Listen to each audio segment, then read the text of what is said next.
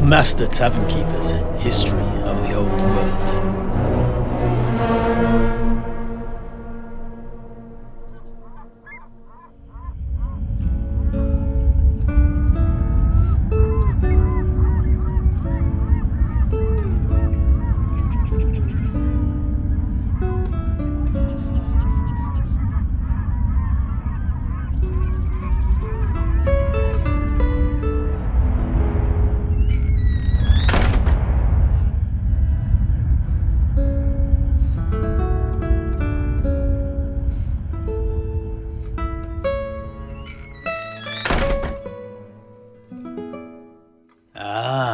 So Marco went a hunting then.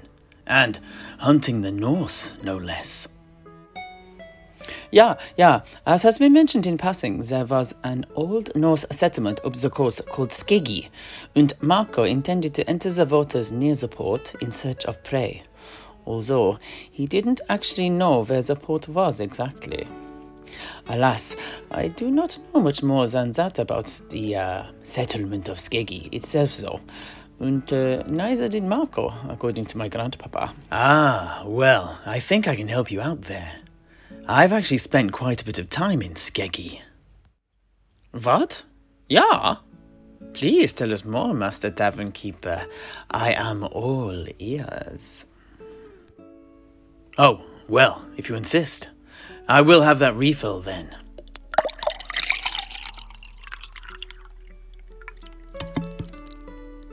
Thank you, Apprentice Morelli. Well then, after my stint circumnavigating the Southlands with my tutor, he and I parted company, and I began to forge my own path in the old world.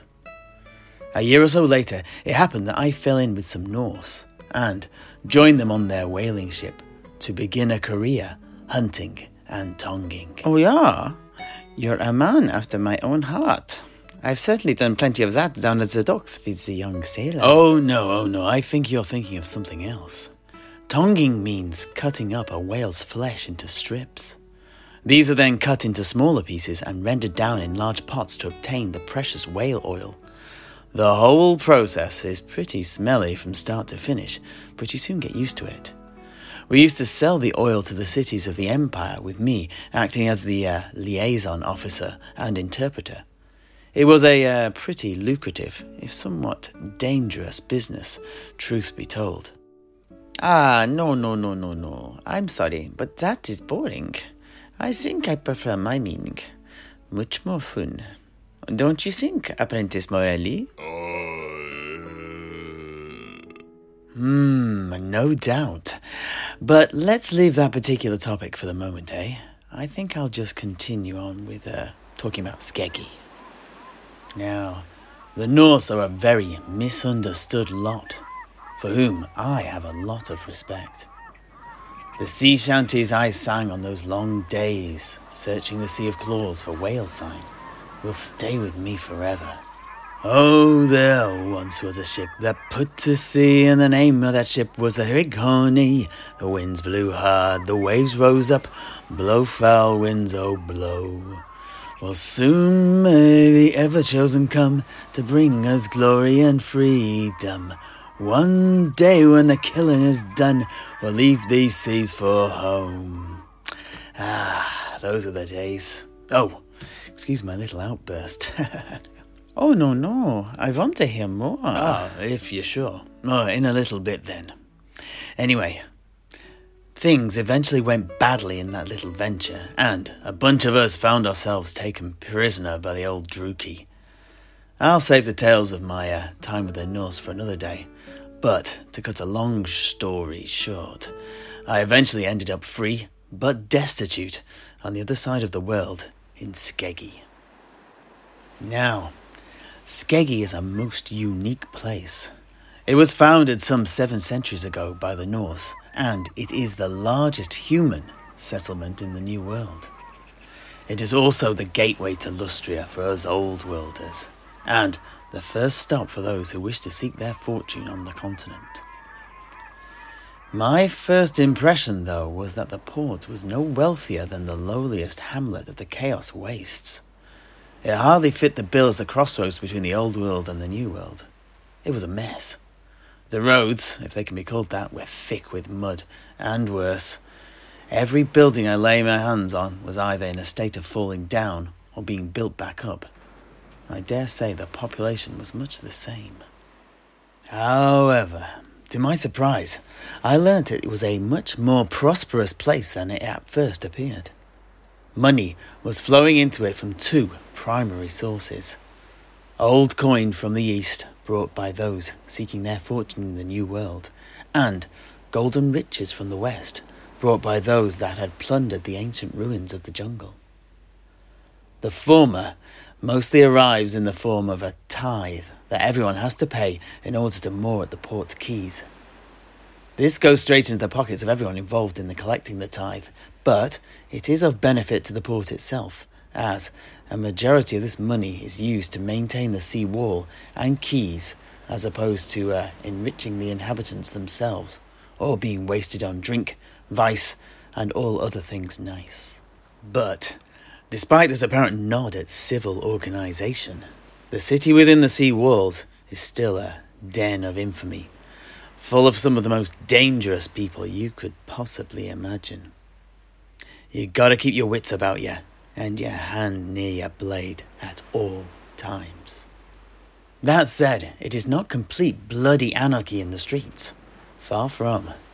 There is an ever changing hierarchy of groups and individuals vying to uh, keep off the daily death toll, and forge the future of the port to best benefit themselves. The most prominent of these are the chieftains of families descended from those that had a hand in the port's founding back in the ninth century. These Norse war leaders are no less belligerent than their cousins over the sea back in Norska, but there are a few differences. For example, due to the sweltering heat, they tend to forego wearing the uh, heavy chaos armor that typifies the more successful Norse war chiefs in the north. They also often ride reptilian cold ones into battle, as opposed to horses, and this particular combination is a terrifying one to encounter on the battlefield, let me tell you.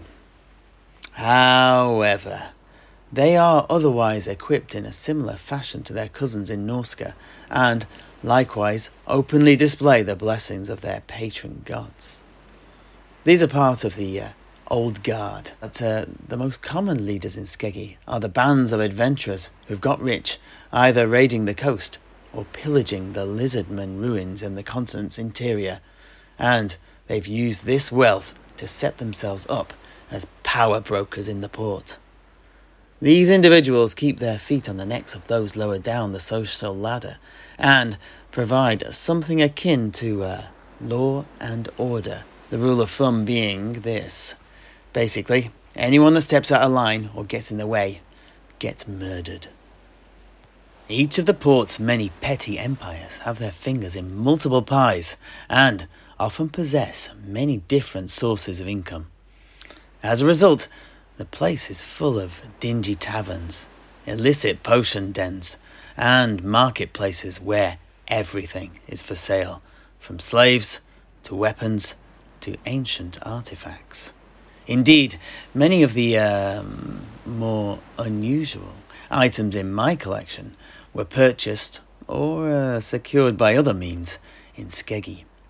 You can also hire the services of bodyguards, assassins, pathfinders, and mercenaries, and the place has more brothels than anywhere I've ever been to. And I've walked the uh, streets of Lashiek, so that is saying something. Ah, interesting. Yeah, yeah. So, what are the uh, everyday inhabitants like? Who could live under such uh, conditions? Ah, a good question. Well, the common folk of the port are like a wild river that is fed by two very different tributaries. From the east come the fresh faced travellers from the old world, with a glint of hope in their eyes, eager to plunge into the jungle and reap the rewards, the rich rewards, no doubt, from the uh, cities of gold. From the west come the few surviving explorers who have been able to escape the depths of the green tangle that stretches out in every direction of the continent.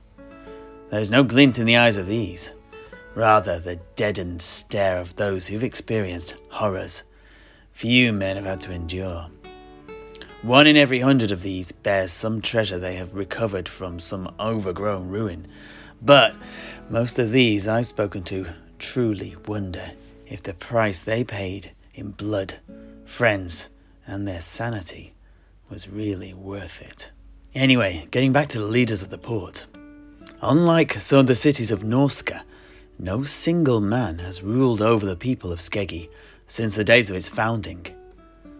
There are just too many players in that particular game. However, that said, there have been a few moments of crisis in the settlement's history when all and sundry have united behind a single figure. Be it only until the crisis is averted, though. Indeed, Skeggi has, on numerous occasions, found itself the subject of punitive attacks by both the lizardmen, dark elves, and the undead, amongst others. This is to be expected, given its status as a refuge for the most vicious and piratical Norse on the high seas.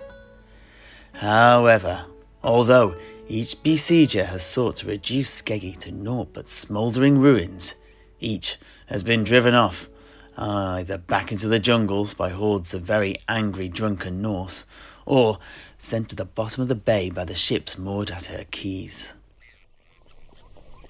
Now, neophytes, as Heinrich mentioned earlier, Lustria is a particularly humid place, but in Skeggi, the heat is wound up another six notches. You just drip with sweat from dawn till dusk. It's just a fact of life. Now, the whole area is very low on the water table. I spoke to my elf friend, Calhordis Whitemane, about it. Oh, coincidentally, it was in Skeggi that I first met the exiled uh, archmage. Anyway, he said that he believed the site had once been struck by a rock from the heavens above, and that this had cratered it. Actually, he was uh, stupefied that the Norse had chosen this area to build a port in, but uh, at the same time, unsurprised. He said he found it very endearing that humans were uh, always doing very stupid things, oft describing us as uh, adorably silly children. I'm not quite sure how I feel about that. Anyway, the Norse are a stubborn lot, and rather than move their port, they went about dealing with the problems in front of them as opposed to dealing with the root cause. They were living in a stinking hellhole.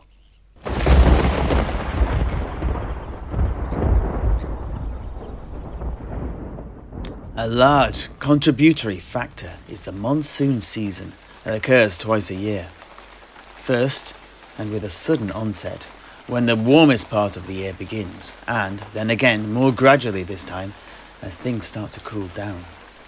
Don't get me wrong though, Lustria is hot all year round, but it's particularly sweltering during what we would call the summer. Both periods are dominated by the thunderstorms that split the sky and the near constant wind and rainfall that whips against the coast. This causes the basin in which the uh, port stands to flood. Thus, all of the buildings are constructed on tall stilts in order to try and keep them dry. The Norse in Skeggi, much like their forebears, still build in wood, which would be fine in drier climes, but this invariably means that the buildings they build quickly rot, and the port is in a constant state of being rebuilt. At least this gives uh, what would be idle hands something to occupy themselves with, I suppose. All that said, the port was constructed upon very solid foundations. The most salient feature of Skeggi is the stockade, built by the founder of the settlement, the famous Norseman Losteriksson, whom I will come to in due course. Anyway, he and his men constructed this uh, stockade during their uh, second landing, and it has been built upon and expanded over the centuries since. It is now a formidable fortification that surrounds the port and has been extended outwards into the sea to create a sea wall. This has meant that the city has been able to uh, reclaim large tracts of land from the ocean floor and slowly expand seawards. This solid defensive perimeter gives the vessels within safe harbour, and it is the primary reason given for the tithe that they exact from every ship moored there. Additionally, at the heart of the port stands the original mound of stones placed there to commemorate the first successful landing of the Norse. The important word there is successful, by the way. Like the seawall, this too has been built upon to create a mighty monument to the four principal dark gods of the Norse. It is a dizzying edifice, truth be told, and was something I tried to avoid looking at. There was something wrong, something disconcerting about it. To be honest, it's not a thing I care to dwell on. Anyway, not only does the port have to battle against floodwaters and rot, they also have to beat back the jungle itself. The very moment you leave the area surrounding the settlement, you are plunged straight into dense jungle and all the dangers that reside therein. Thus, the Norse that founded Skeggi very sensibly cleared the jungle surrounding it, and this has been carried out every year ever since. Indeed, fail to do so, even for a year, would soon result in the indefatigable jungle quickly reclaiming the land upon which the port stands. Now, neophytes, do recall our earlier discussion of the diseases that ravaged the Skaven when they arrived in Lustria? Those diseases are no less lethal to humans, and they are spread by the insects that infest the marshland. As a result, the odious task of uh, clearing the jungle is generally undertaken by slaves and prisoners, and I have to say, there's not a high survival rate amongst that lot. These are not the only dangers in the marshes.